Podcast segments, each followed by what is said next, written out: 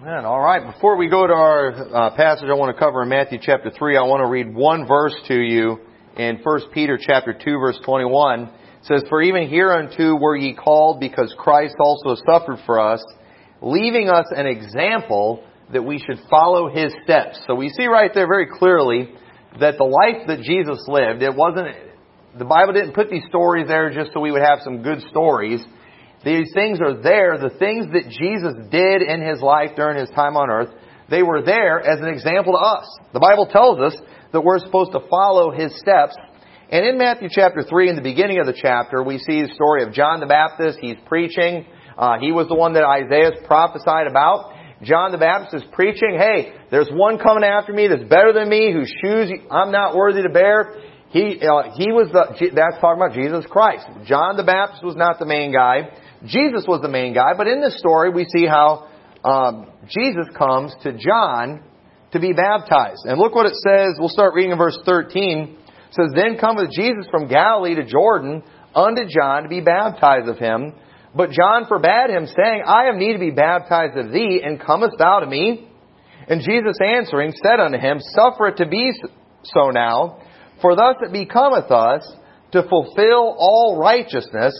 Then he suffered him. And Jesus, when he was baptized, went up straightway out of the water, and lo, the heavens were opened unto him, and he saw the Spirit of God descending like a dove and lighting upon him, and lo, a voice from heaven saying, This is my beloved Son, in whom I am well pleased. Right, what we see right here kicks off Jesus' ministry.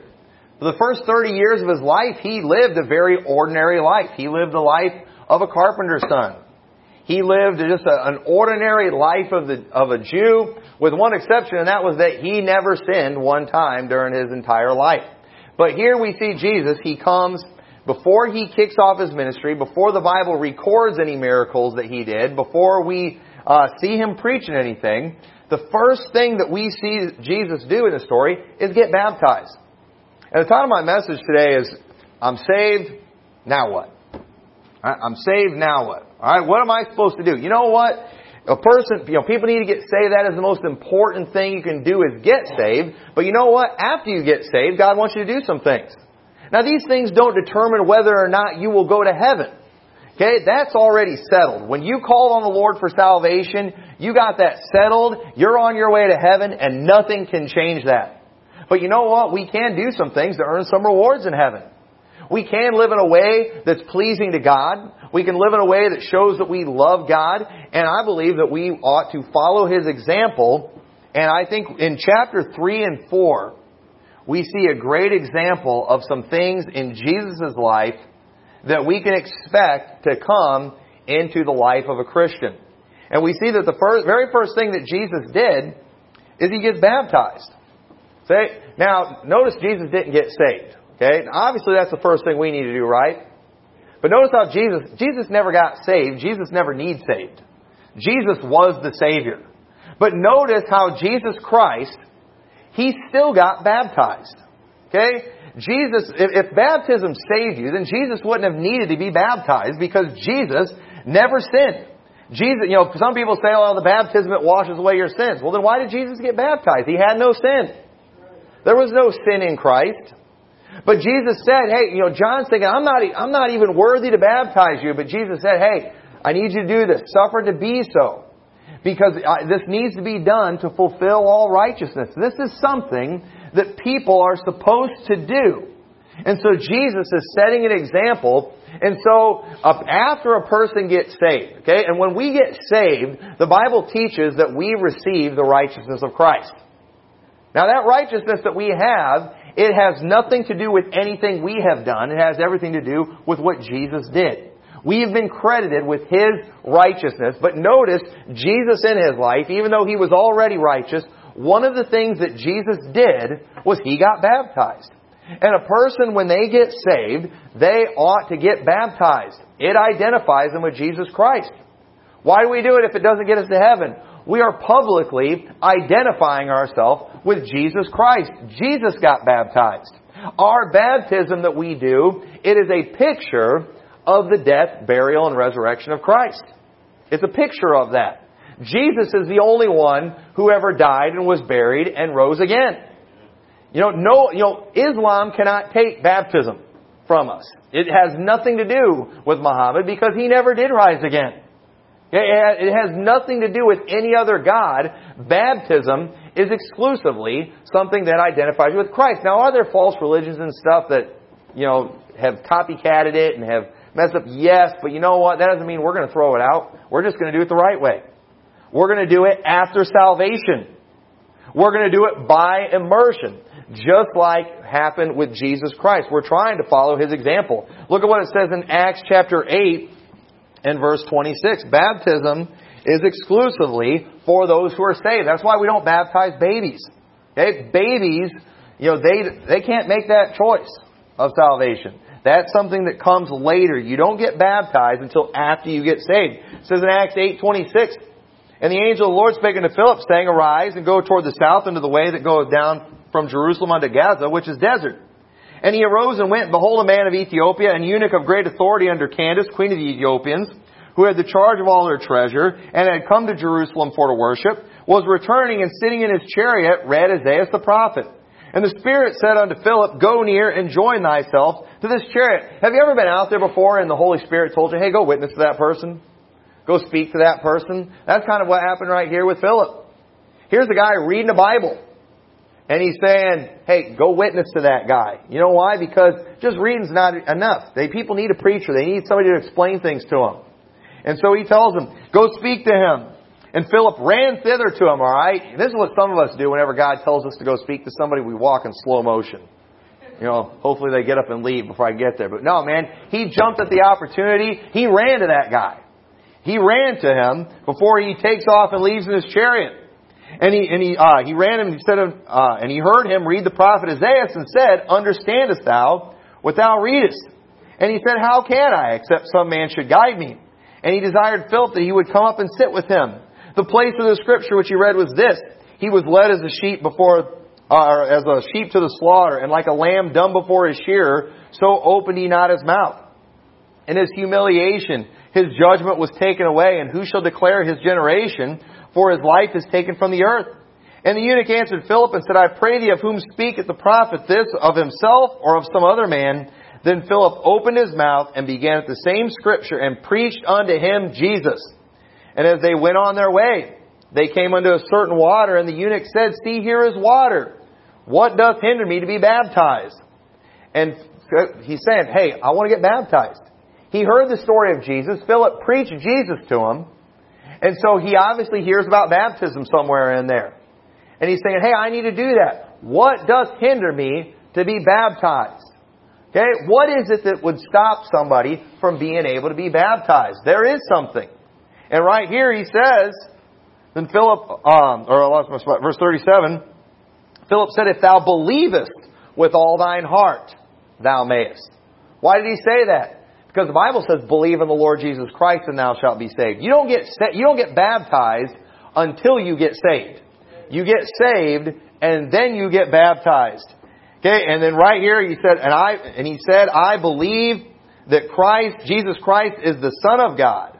And he commanded the chariot to stand still, and they went down both into the water, both Philip and the eunuch, and he baptized him.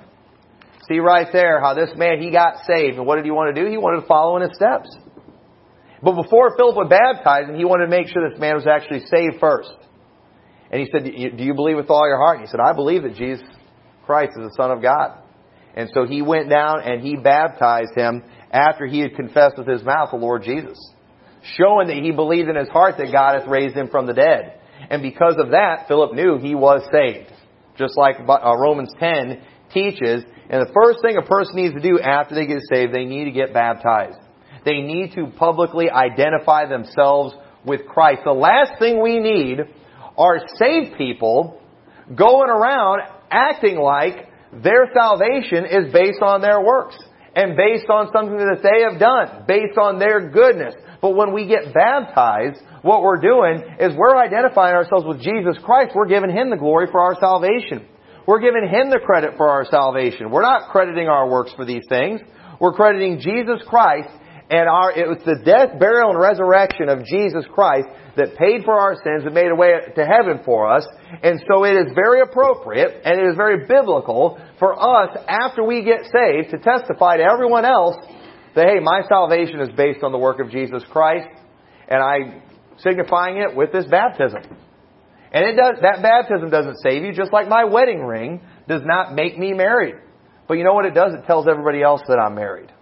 It's a public testament. People see this and they know what it means. And I know there's false religions out there that have perverted what baptism is, but we know what baptism is here. And so we're going to do it the right way, understanding what it teaches and what it promotes and what it professes. And I believe that's the first thing a person needs to do. And so, uh, you know, notice too, this is kind of a side note, I think it's interesting because, oh, well, what baptisms count? All right, you know, who should we go to to be baptized? Well, notice we're not going to go through and read all the passages on it, but notice Jesus went to John the Baptist. All right? You say, well, you know, is it the Baptist name that counts? Well, here's what counts is are they preaching the truth? He went to a guy who was preaching the truth. Go ahead and turn back to Matthew chapter 3 verse 1. In those came John, days came John the Baptist preaching in the wilderness of Judea and saying, Repent ye, for the kingdom of heaven is at hand. For this is he that was spoken of by the prophet Isaiah, saying, The voice of one crying in the wilderness, Prepare ye the way of the Lord, make his path straight. This was a guy who was preaching the truth. And notice in uh, Matthew chapter 11, Matthew chapter 11 in verse 7, and it says, And as they departed, Jesus began to say to the multitudes concerning John, What ye, went ye out into the wilderness to see? A reed shaken with the wind? But what went ye out to see? A man clothed in soft raiment? Behold, they that wear soft clothing are in king's houses. He's basically saying, hey, who'd you go out in the wilderness to see? I know you didn't go out to see Pastor Trendy that gets blown around with every wind of doctrine, a reed shaken in the wind. I know you didn't go to see Pastor Trendy who dresses like a homo. He said, you know, he, you didn't go to see somebody dressed in soft clothing. They went to the guy with the camel hair and the leather girdle. That's who they went to. They went out there to go see a man who was out there not being all soft and gentle and, you know, all, all friendly and nice. No, they went to a guy out there that was proclaiming the truth like a man. That's who they went to see. That's, that's what Jesus is talking about right here. But what went you out to see? A prophet? Yea, I say unto you, and more than a prophet, for this is he of whom it is written, Behold, I send my messenger before thy face, which shall prepare thy way before thee. Verily I say unto you, among them that are born of women there hath not risen a greater than John the Baptist. Notwithstanding, he that is least in the kingdom of heaven is greater than he. And so I just think it's interesting how Jesus, he went to the best to get baptized. He went to John the Baptist. And you know who you ought to go to to get baptized? You ought to go to the best church in your area. You ought to go to the place that's preaching the truth, that's doing it right, that's preaching salvation by grace through faith, that's uh, practicing baptism by immersion. Go to a church that's got a real man being a pastor and not some flamboyant little, you know, soft clothing wearer like Jesus was talking about right there. That's not who you go to. You go to a real man of God. That's exactly what Jesus did. So, you know, we're going to follow his example. Those are the kind of preachers we're going to have. You know, we're going to have we're going to have the Manly Perrys in here in a couple weeks. All right, and you'll see why they call him Manly Perry. All right, you know, it's got a beard that you know that you know any man would admire. You know, I, I couldn't I, could, I couldn't pull off a beard like that. You know, real, real men, not some of these just little you know just limp wristed weenies that just that make me sick. I just watched one this morning. Ben Shetler he goes around, he, he's wearing this purple shirt, just, you know, got this weird, you know, just girly hair, talks with a lisp, just disgusting. You know, trying to teach how we can, you know, reach out to the homos. It's like, looks like the homos reached out to you. And it looks like they got you. That's what it looks like to me. That's not who we're trying to listen to, alright? We're gonna go to the John the Baptist. We're gonna go to the real men of God. We're gonna, that's who we ought to go after. But unfortunately today we've got this new wimpy sissified generation that wants to, that's flocking to these people, and that's ridiculous. And it's time for people to stand up and forget about being politically correct and just calling these people what they are. Just flaming weirdos. And we ought to stay away from them. Don't go to their churches. Don't fall for that stuff. Go someplace where there's a real man. That's who Jesus went to.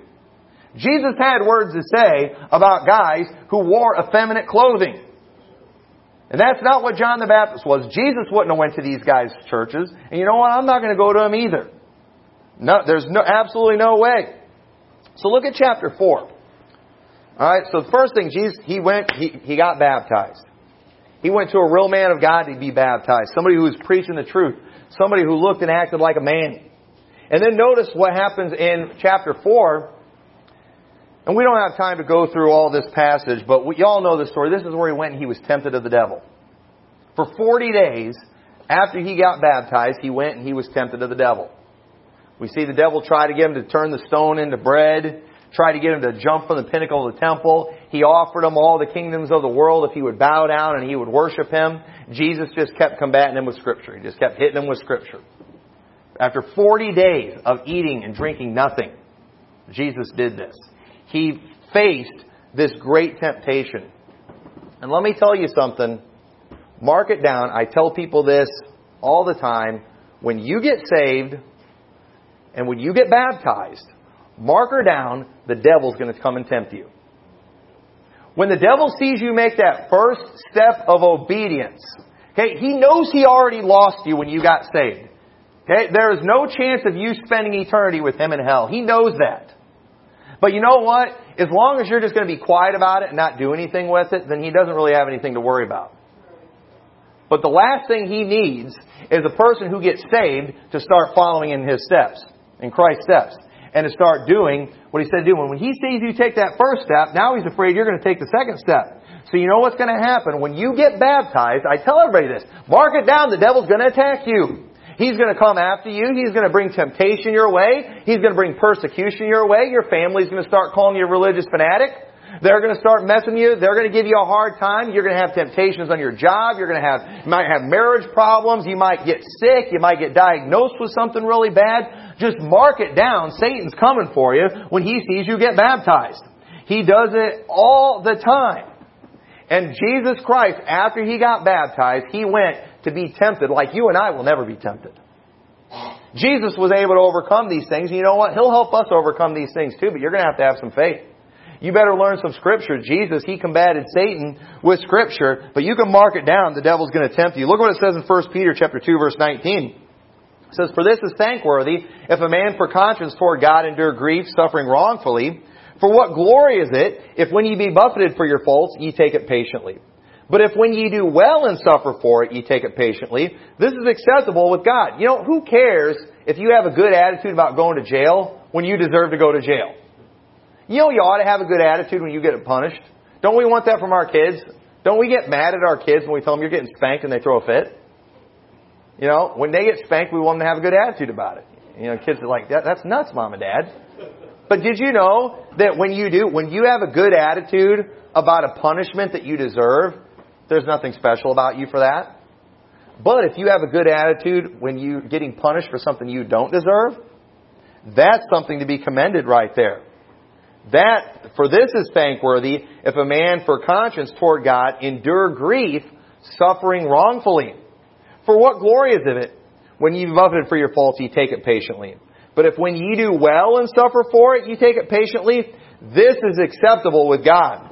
For even hereunto were ye called, because Christ also suffered for us, leaving us an example that we should follow his steps, who did no sin, neither was guile found in his mouth, who when he was reviled, reviled not again, when he suffered, he threatened not, but committed himself to him that judgeth righteously who his own self bare our sins in his own body on the tree, that we being dead to sin should live unto righteousness, by whose stripes ye were healed. For ye were as sheep going astray, but now, uh, but are now returned unto the shepherd and bishop of your souls. So we see that part of living a Christian life means we're going to suffer. We're going to have temptations. We're going to have hard times. But you know what? Jesus Christ left us an example. Jesus Christ, He suffered. Jesus Christ was tempted.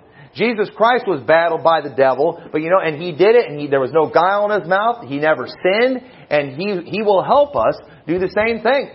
I'm not saying any of us are going to be perfect. None of us are perfect after we get saved and after we get baptized, but we don't have to be defeated by Satan.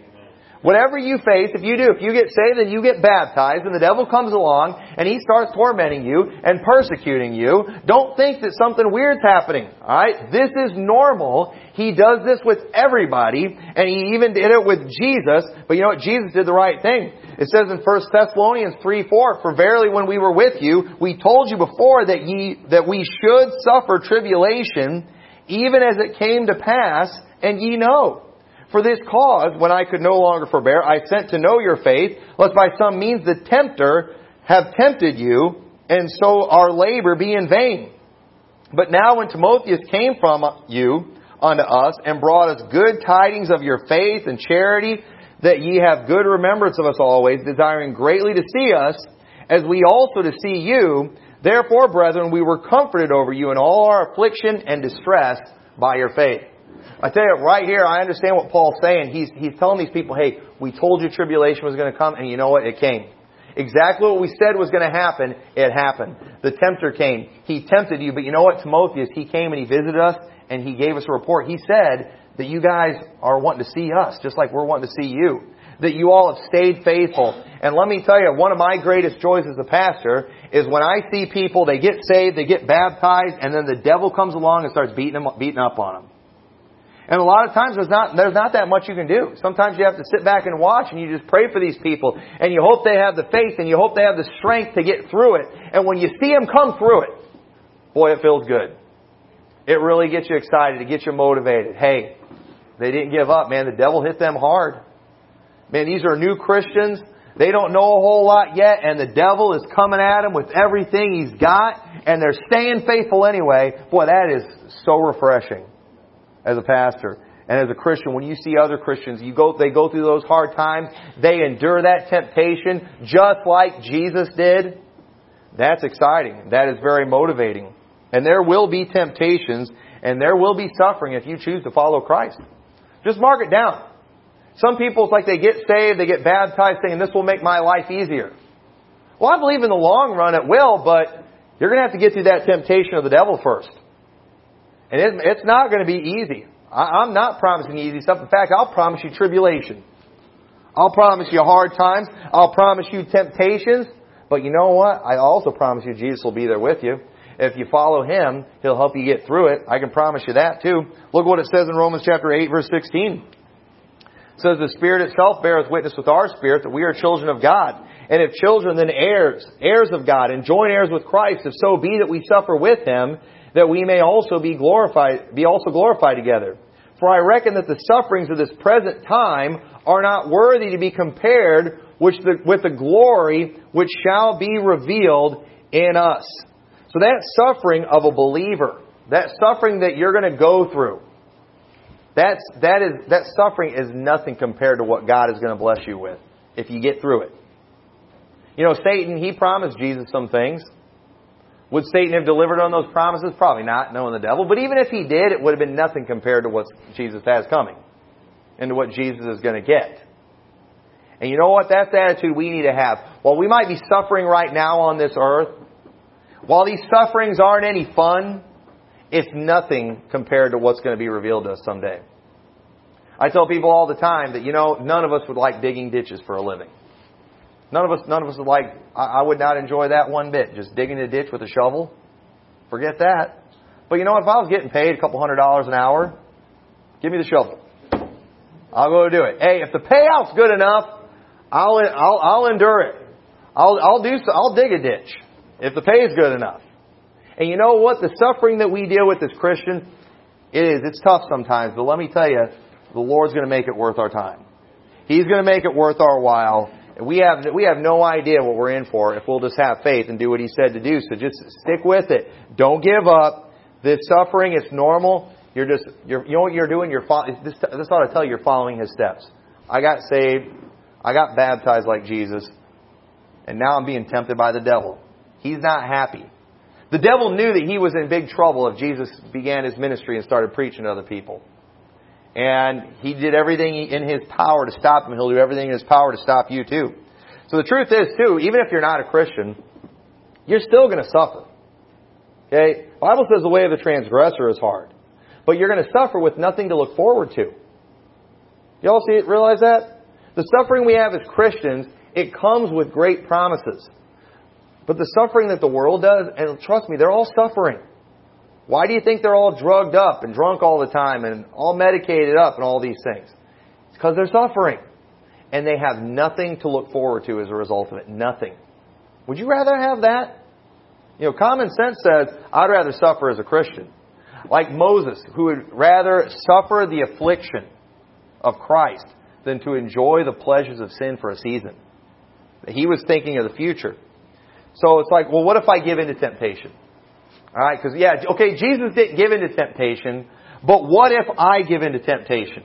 1 John chapter 2 verse 1 says, Little children, these things write I unto you, that ye sin not. And if any man sin, we have an advocate with the Father, Jesus Christ the righteous, and He is a propitiation for our sins, and not for ours only, but also for the sins of the whole world. Okay, and that might ha- that's going to happen sometimes. All right, when you do, when you go and you're tempted by the devil, there may be times when you fall. Okay, a, a, right, a just man falls seven times. There's going to be times when you fall, and here's what the devil does. When a person gets saved, they get baptized, and they go and they're trying to live for the Lord, and Satan, he likes to come along, and what does he do? He likes to trip them up and get them to fall on their face. And then you know what he does? He has all of his minions, he has all of his people that are, that we're surrounded by come along saying, you know, you never even really got saved. You're right back in the same mess that you were before you got saved. You didn't really get it. And then all of a sudden these people get discouraged. I tried the best I could, and I didn't get it. I obviously didn't get it. I'm still not saved, and then they give up. They don't think about religion anymore. And part of the problem is these people are being taught this, you know, if you don't change your life, you're not really saved. Not understanding that because Jesus Christ didn't give in to the temptation, because Jesus Christ lived a perfect life, we can still be saved. See, while we often fail, while we often mess up, we can still be saved because Jesus didn't mess up. See, once again, our salvation is based on His righteousness, not our righteousness. And so you know what? If we do, if we're going along and we fail and we fall flat on our face, we have Jesus Christ as our advocate. While the devil, the accuser of the brethren, he says, look at them, they fell on their face. We have Jesus Christ as our advocate who steps forward and says, but you know what? Devil, you didn't get me to sin. They've received my righteousness. They put their faith and trust in me. So yeah, they fell on their face, but you know what? I never did fall on my face. I didn't turn the stone into bread. I didn't jump from the pinnacle of the temple. I didn't bow the knee to you. And so you know what? They're still good. They're still covered. And you know what? We need to make sure we teach people that, that they understand that. And when a person who is saved does mess up and they do fall on their face, you know what we do? We remind them of this verse right here and we help pick them up and we help restore these people and say, alright, let's do this again. And when we do, the devil's going to come along and he's going to tempt again, but you know what? Let's learn from that mistake. But if you do, if in that temptation, if you mess up, if you fall, you flop out of church for a while, okay, God's not done with you. You're right, you're still on your way to heaven. You're getting into heaven on His righteousness. But you know what you need to do? You need to follow in His steps. All right, let's, let's just do this again. Let's just try this again. Just confess your sin to Him. He's already forgiven you of it and go on. But the devil, he's going to tempt. Because he endured temptation, I can still stay saved even if I don't endure temptation. That's exciting right there. So then look at verse 11. Look at verse 11 of Matthew chapter 5, or 4. Verse 11. So after he endures all this temptation, it says, Then the devil leaveth him, and behold, angels came and ministered unto him. Notice the ministering of angels that took place right there. You know what? When you are fighting that temptation as a believer, you need, I just mark it down, you need someone ministering to you. Even Jesus needed someone to minister to him and help him after he endured that temptation. And you know what? You need to be ministered to, to too. You need to be in church. You need to be around the preaching of God. You need to be around the people of God. You need to surround yourself with people who will love you, who will pray for you, who will lift you up, who will tell you the truth. You need to surround yourself with people like that. That's what, even Jesus needed some help. He needed some ministering to after he endured that temptation. And the reason many people fail and they never do anything for God, they get saved, but then they don't go to church. They're not around the people of God. Nobody's ministering to them. They're forsaking the assembling of themselves. As Hebrews 10:25 talks about, they're not hearing preaching from the Word of God regularly. They're not being taught the Word of God. And so they, they keep falling into sin. Many times because they don't know it's a sin. They don't understand that there's a reason for all the problems that they have in their life. And they're not hearing any preaching. They're not getting any instruction from the, the scriptures to help them with these things. And so what do they do? They just keep on struggling. They're struggling and they're miserable and they're unhappy. They're not accomplishing anything. The problem is nobody's ministering to them. There's nothing wrong with you admitting that you need ministered to that you need someone to help you. We all have our days when we're down and we're tired and we need, we need that person lifting us up and holding us up. And that is one of the reasons that God gave the church. When Hebrews chapter 10, I preached through Hebrews 10 a while back, we see that there was a lot of things that changed from the Old Testament to the New Testament. We quit sacrificing animals. We don't do that anymore. We don't, we don't observe the feast. Jesus completed all those things. But one of the things it teaches in Hebrews 10 that they were not to change, that they were not to forsake, and that was the assembling. The assembling was going on in the Old Testament. They would assemble together. They would read the scriptures together. They would worship together. That happened in the Old Testament, and he said, not forsaking the assembling yourselves together, as the manner of some is. Some people, while they had realized certain things went away, they decided, you know what? Assembling's going away too. But no, the writer of Hebrews said, no, don't forsake that. And so much the more do that. You know what? We need it even more today. We need it more than just once a week. We need to be ministered to. Even Jesus need to be ministered to. And you know what? You need to be a part of a church. A person that gets saved, they need to get in church. Do you have to go to church to go to heaven? No. But do you have to go to church to be a good Christian? Do you have to go to church to follow in His steps? Yes. Yes, you do. You need to be in church. You need to be in the house of God. That's all there is to it. You need someone ministering to. I don't need ministering to. Well, you know what? Other people need to be ministered to. Let me tell you, how many people are you ministering to on a regular basis outside of church when it comes to Christian things? Your neighbors? I don't see a whole lot of that going on in our culture today. Your coworkers? No. You know where we minister to the saints? Where the saints hang out. This is our hangout. Alright? The church. This is where we come together and we minister to each other. And you might think you're strong and you're all renegade, you can just do it all on your own, but you know what? Most of us can't. And if you don't need us, we need you.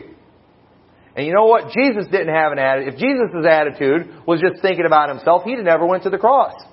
That was not his attitude. We're supposed to follow his steps. You need to get over yourself and you need to start being faithful to the house of God. You need to get around the people of God. And if you don't need, think you need ministered to, then you need to come and you need to minister to other people. That is an attitude like Jesus Christ had. 2 Timothy 4 2. Paul tells Timothy to preach the word. Be instant, in season, out of season, reprove, rebuke, and exhort with all long suffering in doctrine. Who's he supposed to do that to? He's supposed to do it to the church to the congregation. You all need the preaching of God. That's one of my jobs. In Revelation chapter 2 and 3, those, those uh, chapters are written to seven churches and to the angels of the seven churches. Or angel sometimes just means a messenger. Okay, it's not always a heavenly being, it's a messenger. And you know what? You all need a messenger, a preacher. And that's what I try to be to you, to preach something from the Word of God that will be a help to you. To minister to you, to help make a difference in your life. So we see first, of course, Jesus never needed to get saved. He was already saved, but we see before he started his ministry, he got baptized. After he got baptized, he was tempted by the devil. After he was tempted by the devil, he was ministered to by angels. But then after that, after he's been ministered to, after he's been helped, after he's been strengthened and lifted up, look what it says in verse, verse 12 of uh, Matthew chapter 4. It says, Now when Jesus had heard um, John was cast into prison, he departed into Galilee, and leaving Nazareth, he came and dwelt in Capernaum, which is upon the sea coast and the borders of Zebulun and Nephthalim, that it might be fulfilled which was spoken by Isaiah the prophet, saying, The land of Zebulun, the land of Nephthalim, by the way of the sea beyond Jordan, Galilee of the Gentiles, the people which sat in darkness saw a great light, and to them which sat in the region in shadow of death, light is sprung up. From that time, Jesus began to preach and to say, Repent, for the kingdom of heaven is at hand. Interestingly enough, that's exactly what John preached in chapter 3. You know what Jesus did after he went through all those things, after he endured that temptation, after he had been ministered to? He went soul winning. He went preaching the gospel. He went trying to win people, preaching the same thing that John preached. The exact same thing. Repent ye for the kingdom of heaven is at hand. That's exactly what John preached. And so you know what? One thing that we're not supposed to do as believers, we're not supposed to come up with a new message. The message that I preach is the message that was preached to me. And the message that was preached to me was the message that was preached to them, and it goes all the way back to the message of Jesus Christ. That message is in the Word of God. The way of salvation. It is right there, and we see that that is what Jesus preached, and we're not here. We don't get saved so we can, you know, get baptized, you know, face the temptations, get ministered to, and then go start our own new cult somewhere. And to start our own new religion. No, we preach the same thing, and that's what Jesus did, and he went out and he preached the gospel. Galatians chapter 1 and verse 6 says, I marvel that ye are so soon removed from him that called you into the grace of Christ unto another gospel, which is not another, another but there be some that trouble you and would pervert the gospel of Christ. But though we are an angel from heaven preach any other gospel unto you than that which we have preached unto you, let him be accursed. As we said before, so say I now again, if any man preach any other gospel unto you than that which ye have received, let him be accursed. For I, do I now persuade men or God, or do I seek to please men? For if I yet please men, I should not be the servant of God. But I certify you, brethren, that the gospel which was preached of me is not after man, for neither I received it of man, neither was I taught it, but by the revelation of Jesus Christ. What Paul preached came from Jesus Christ. That needs to be the same thing that we are preaching today. And one of the things that we see as a believer, God wants us spreading the gospel. God wants us out there winning souls to Christ. That is our job as a Christian. If we're going to follow His steps, you know what we've got to do? We've got to be preaching the gospel to somebody. We've got to be telling somebody how to get how to get saved. Jesus went from town to town, anywhere he could, and he preached the gospel to people. That is what we're supposed to do. And then in verse 18 through 25, we're not going to read the passage. After Jesus does this, after Jesus endures that temptation, after he's been ministered to, he goes and he preaches the gospel. And then after he does this, in verses 18 through 25 of Matthew chapter 4, he goes and he calls his 12 disciples. You know what he did? He started recruiting disciples. You read through there, you'll see he goes and he, he, uh, he gets all his disciples together. And then, what did they do? He got, he sent them out to spread the gospel. You know what he did? He did the work himself, but then he multiplied it. He taught other people to do the same thing. 2 Timothy chapter 2 verse 2 says, The things which thou hast learned among many witnesses, the same commit thou to faithful men who shall be able to teach others also. One of the things that we are supposed to do as a church, we're not only supposed to just spread the gospel as far and wide as we can so people can get saved, but we want to get these people who get saved, we want to get whoever we can, and we want to train them to go win souls. You know what we're doing? We're doing like Jesus did. We're trying to get disciples. Not because we want people following after us.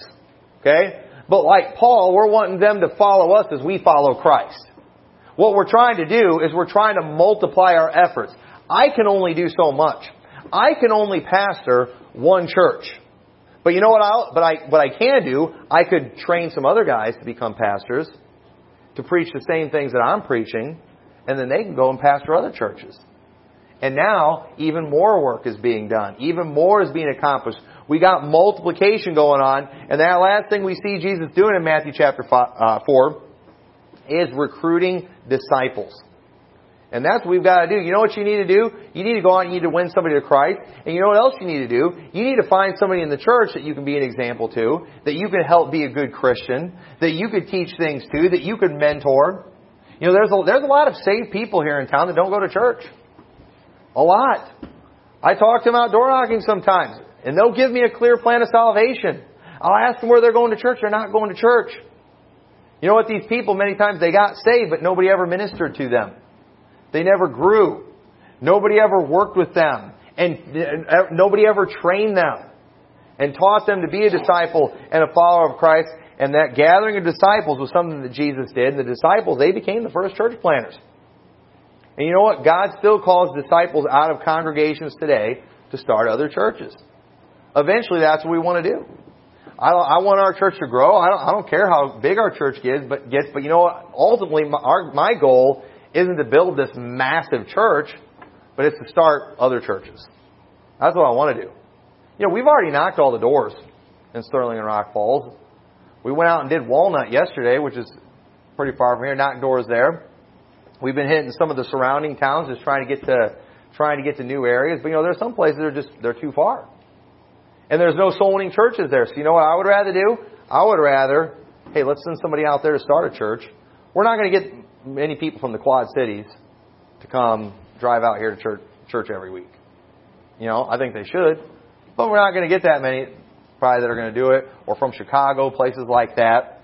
And so we've got to we've got to multiply our efforts. We've got to train up disciples. We are to follow his steps. The stories that are in the Bible about Jesus, they are there for a reason. He's setting an example. We're supposed to apply these things to our life, and we're supposed to follow them. We're supposed to do our best to be like Christ. But you know what? When, if and when you fail, we can be thankful that where we lack, Jesus Christ makes up the difference. So at the end of the day, you might never even get to the baptism part. You'll still go to heaven because Jesus got baptized. You might get baptized, but you might fall flat on your face in temptation. But you know what? You'll still go to heaven because Jesus didn't give in to temptation. Jesus did all the things that we often fail to do. But that doesn't mean that we should just give up. that doesn't mean we should just take advantage of the grace of God. Jesus said, if you love me, keep my commandments. I don't know about you, but I love him. And you know, you don't have to love Jesus to go to heaven. A lot of people don't love him that are saved. And they prove it because they don't do anything to follow his word. Doesn't mean they're not saved. It just means they don't love him. We, if, if, we ought to love him. We ought to show our love for him and say, you know what, I'm going to, I'm going to learn from these things. I want to find out what to do next. Too many people are sitting in churches today trying to figure out what God's will is for their life. And they're not willing to do the very simple things that the Bible teaches, like getting baptized, like being a soul winner. They're constantly failing every day in their life. They're not even they're not even enduring temptation. They're just rolling over and letting the temptations have their way with them. Hey, if you want to do something for Christ, it's time to make an effort. It's time to get busy. It's time to do the things that He said to do. You're saved. Let's do something with it now. Okay? We are we're a church right here, and the last thing I want is a church full of just lame, pathetic Christians that don't give a rip about the things of God. If that happens, you might turn me into Pastor Trendy. And I'll be the little guy prancing around trying to entertain everybody, making everybody happy just to make sure I keep getting my paycheck. I might get some flamboyant guy in here that likes more effeminate preachers and gives a lot of money, and I might get tempted to go to the pink shirts and all that stuff that these guys do. You know, I, don't let that happen to me. All right, you know what? I want this to be a church of real Christians, of people that love the Lord. I don't think that's asking too much. I don't think that's asking too much. I don't think we're legalistic as a church if we say, hey, can we have a requirement that the people that go to Liberty Baptist Church love the Lord? The Bible says if you love Him, keep His commandments. The Bible says that we should follow His steps. Here's some real clear things. Get baptized. Endure some temptations. Actually fight these things. Don't be like, oh, well, I'm orientated this way, so I'm just going to give into it. No, endure the temptation. Have some discipline. Go ahead, endure suffering like Jesus Christ did. Go out and preach the gospel to somebody. Tell somebody how to get saved. Minister to somebody in the church. Do these things. These are the things that Jesus did. You did not get saved so you could just occupy 18 inches of pew. That's not why, that's not why we're here. We're here to do something for God, and we need to get busy and do it. So with that, let's pray, dear Lord. We thank you so much for your word. We thank you for your example. Lord, we thank you so much for the assurance that wherever we lack, Lord, you make up for that. You did all these things. But dear God, I pray you will put a burden in the heart of everyone that is in here today, Lord, to want to follow your steps and to want to apply these things in their life. And I pray that they will do these things, they will implement them, and Lord, that you will help them be strong and that they will be successful in this effort. Lord, I, pray that we'll uh, be a church that uh, gets a lot of people saved, but also creates disciples so we can go out and start many more churches and see uh, even more people get saved as a result. We love you uh, for all these things. In your name we pray. Amen. Let's go ahead.